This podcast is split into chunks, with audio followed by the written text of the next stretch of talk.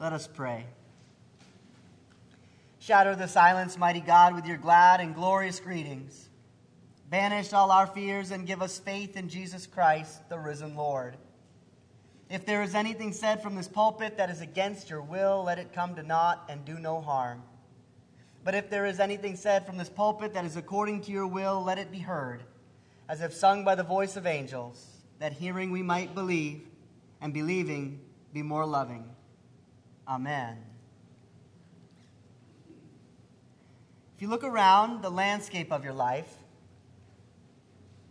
you might name, even now, several people as your best friend. Can you think of who your best friend is? Your best friend at work. Your best friend from college, maybe. Your best friend at church. But do you remember your first best friend? Do You remember the name of your first best friend? The one in childhood. I still keep in good touch with my first best friend. His name is Josh. He won't mind me saying because that's how childhood best friends are. I could write a book about the adventures that we had together, building forts in the woods and shooting BB guns at each other. and eventually being on the high school wrestling team. His senior year, he was the state runner up in the heavyweight division, so not a small guy. I believe it was that year, his senior year, that we had one of my all time favorite memories together. We were staying at another friend's house on a Saturday night, which, mean, which meant we needed to go to church with him the next morning. It was a small time church in rural Maine. And they were very excited to have a couple of young visitors. I'll never forget it. Right there in the opening hymn, two of the elders bookended us in our pew. Have you ever been baptized? They asked us.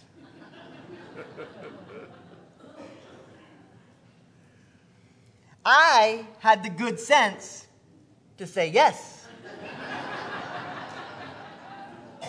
which was also the truth. Josh looked at me with wide eyes. What if he lied right there in church and told them yes? Would he go straight to hell? But what if he told them the truth? That he hadn't been baptized? What would happen next? No, he gulped. I haven't. Young man, they said. Could you please come with us? And off he went. An 18 year old known for striking fear into the hearts of high school hunk, hulks was shaking like a dog during a thunderstorm as they escorted him toward the back of the church. I smirked to myself. I knew what was up. They were not going to miss out on this opportunity. They were not going to miss out on this opportunity to lift him up right out of the pew. Mark, who writes the first gospel ever written, is the same way. He is determined to take advantage of every opportunity to lift up the first community of faith, to get them going. Just read through the first chapter and you can see what a rush Mark is in. Eutheos, the Greek that gets translated as straight away or immediately, is used seven times in the first chapter and no less than 40 times in the gospel as a whole. And it's used only about 60 times total in the New Testament. Mark doesn't want to miss the opportunity to get the message out, to let the whole story take hold to the whole of us. Immediately prepare the way of the Lord, Mark says. When Jesus comes up out of the water at his baptism, Mark has a dove immediately descending from the heavens, and the Spirit immediately sends him out into the wilderness. When he calls his first disciples, they immediately leave their nets and follow him. And when they get to Capernaum, he immediately goes to the synagogue to preach.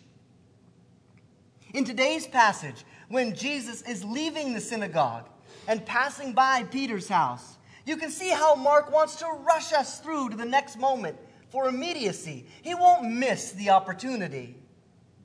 Our passage is only three verses, and in each of those three verses, Mark wants to make sure to move us along. In verse 29, he says, Immediately after they left the synagogue, they went to Peter's house. Where, in verse 30, they immediately tell Jesus about how Peter's mother in law is ill. Then, in verse 31, the woman wastes no time to begin her acts of service as soon as Jesus lifts her up. We're not told about her need to freshen up or grab a bite. There's not a word or phrase that interrupts being lifted up and then responding with a life of service. But it's not just the writer of the gospel, the characters are opportunistic too. Peter doesn't miss the opportunity to have Jesus stop by the house. They could have walked on by. The woman doesn't miss the opportunity to live with gratitude. She could have bid them adieu. And Jesus, Jesus, like the elders in that rural church, peering into the unbaptized Joshua's eyes, doesn't miss the opportunity to lift her up. And so it is with us. I hope that we will not miss the opportunity. The opportunity in front of us. The opportunity to be uplifted and to be uplifting. There are a wide variety of things that perhaps we ought to do as we take on this new year. Set forward new goals, take care of old problems, set alongside held grudges. Maybe we ought to even get after simple things like clean the garage and wash the windows and tidy the closets, make plans for this or that. And if we look back at the end of the year and we haven't done those kinds of things, all the things that we've set forward as goals and resolutions for this new year, we might say we missed an opportunity. But the opportunity that Jesus won't miss when he finds this family at home is the one to lift another up. That is the opportunity that Jesus won't miss. The one to lift another up. You know, for all the difficulties that the pandemic brought, some people used it as an opportunity, the kind of opportunity that Jesus wouldn't miss, the kind to lift one another up. It wasn't always going to be that way. We needed to be patient as we stayed at home. And while we were patient, some moaned and pointed fingers, but others refused to miss the opportunity to be uplifted and to lift one another up. Do you know who John Krasinski is? He was famous for playing Jim on The Office. And he created an online news channel called Some Good News. Does anybody remember this? Yeah. Through it, he blessed a girl. This was during the pandemic. She was disappointed with missing out on her tickets to Hamilton. And so she, he organized a Zoom sing along with Lin Manuel Miranda and the original cast. He honored a group of Boston nurses with a greeting from Big Papi David Ortiz, which is pretty awesome. And, and he also had them throw out a pitch in Fenway Park, even there was no game going on. They were in their scrubs.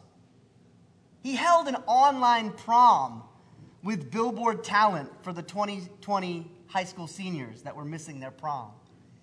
He lifted people up, he used it as an opportunity. Do you remember how songs like Journey's Don't Stop Believing and the Rocky theme song were played when COVID 19 survivors were discharged? That was all over the news. Were we not uplifted by frontline workers in the medical, food, and utility fields that were heroically risking so much for the sake of all of us? I hope we were lifting people up in the way that we were a church. You were committed to an uplifting message to the community through live stream every week. You were committed to sharing your resources with people doing amazing work like Friendship House and the Food Bank. You were committed to offering care and classes like, like Bible studies, things that connected the community in comfort and learning, even through computers and phones. You even celebrated Jeffrey's 20th year in ministry here. You were trying to lift people up. So be uplifted now. And this month, that's what this month is all about. For us, this Roots and Raise month, this Service Challenge month, lifting others up and being uplifted. Already we've seen it with the over 125 volunteers that participated in the food packing event for Rise Against Hunger. Multiple teams showing up at Food Bank of Delaware. The clothing drive was a massive success. People made soup for Code Purple sewn quilts and pillowcases for those in need and those serving others. How are you lifting others up this month? This is Care Week. A bunch of you are wearing pink to show that you care for those that are facing breast cancer. Is there someone you can offer care for this week? Maybe you're giving blood at the blood drive today. Maybe you'll go sign up for CPR training today. Maybe you can give to Emily's caring project today. We are lifting others up. Be uplifted. In the Gospel of Mark, Jesus refused to miss the opportunity to go immediately and be uplifting. Maybe you can be uplifting. Maybe we can be uplifting. Maybe in that we will be uplifted. My friend Josh was uplifted that day. He was lifted right up out of that pew and taken somewhere. I didn't see him again for the rest of the service. And I could only imagine what they were up to with him. I admit, I giggled a bit to myself just thinking about it. At the end of the service, during the benediction, the pastor announced that there would be a baptism to follow the service in the immersion tank in the back. I almost laughed out loud, knowing what would be going through Joshua's mind. And there he was, in the back of the church, being lifted up once again and floated down into the tank. He looked out at me with eyes that just said, Get me out of here. and then with their hands, they pushed him down into the water. And you know what they did next? They lifted him up. For all that Josh didn't understand that day, and all that I didn't understand either, for that matter, they were celebrating baptism for the same reason that any of us do to remind ourselves and one another that getting pushed down is a part of the experience of life. Some of us might even feel a bit pushed down today, even when you have tried to be uplifting, even when you were just trying to help. I've had that experience recently. The other day, I was doing sight words with my five year old daughter, Lucy, and she was trying to sound out the word blue on a flashcard. And I tried to help, I tried to give her a clue. It's mommy's favorite color, I told her. And I and then I said, and then she said, purple. and I said, no, blue. And she said, Daddy, mommy's favorite color is purple. and I said, oh.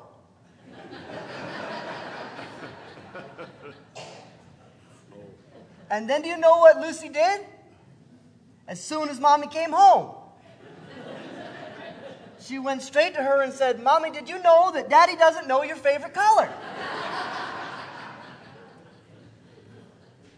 Push down. And I was just trying to help. Push down. But this is the gospel. Whenever we get pushed down by the hands of our finances, by the hands of our health, by the hands of our anger, by the hands of our uncertainties. Whenever we get pushed down, keep your eyes out for God. He doesn't like to miss the opportunity to lift us back up. Be uplifted. Amen.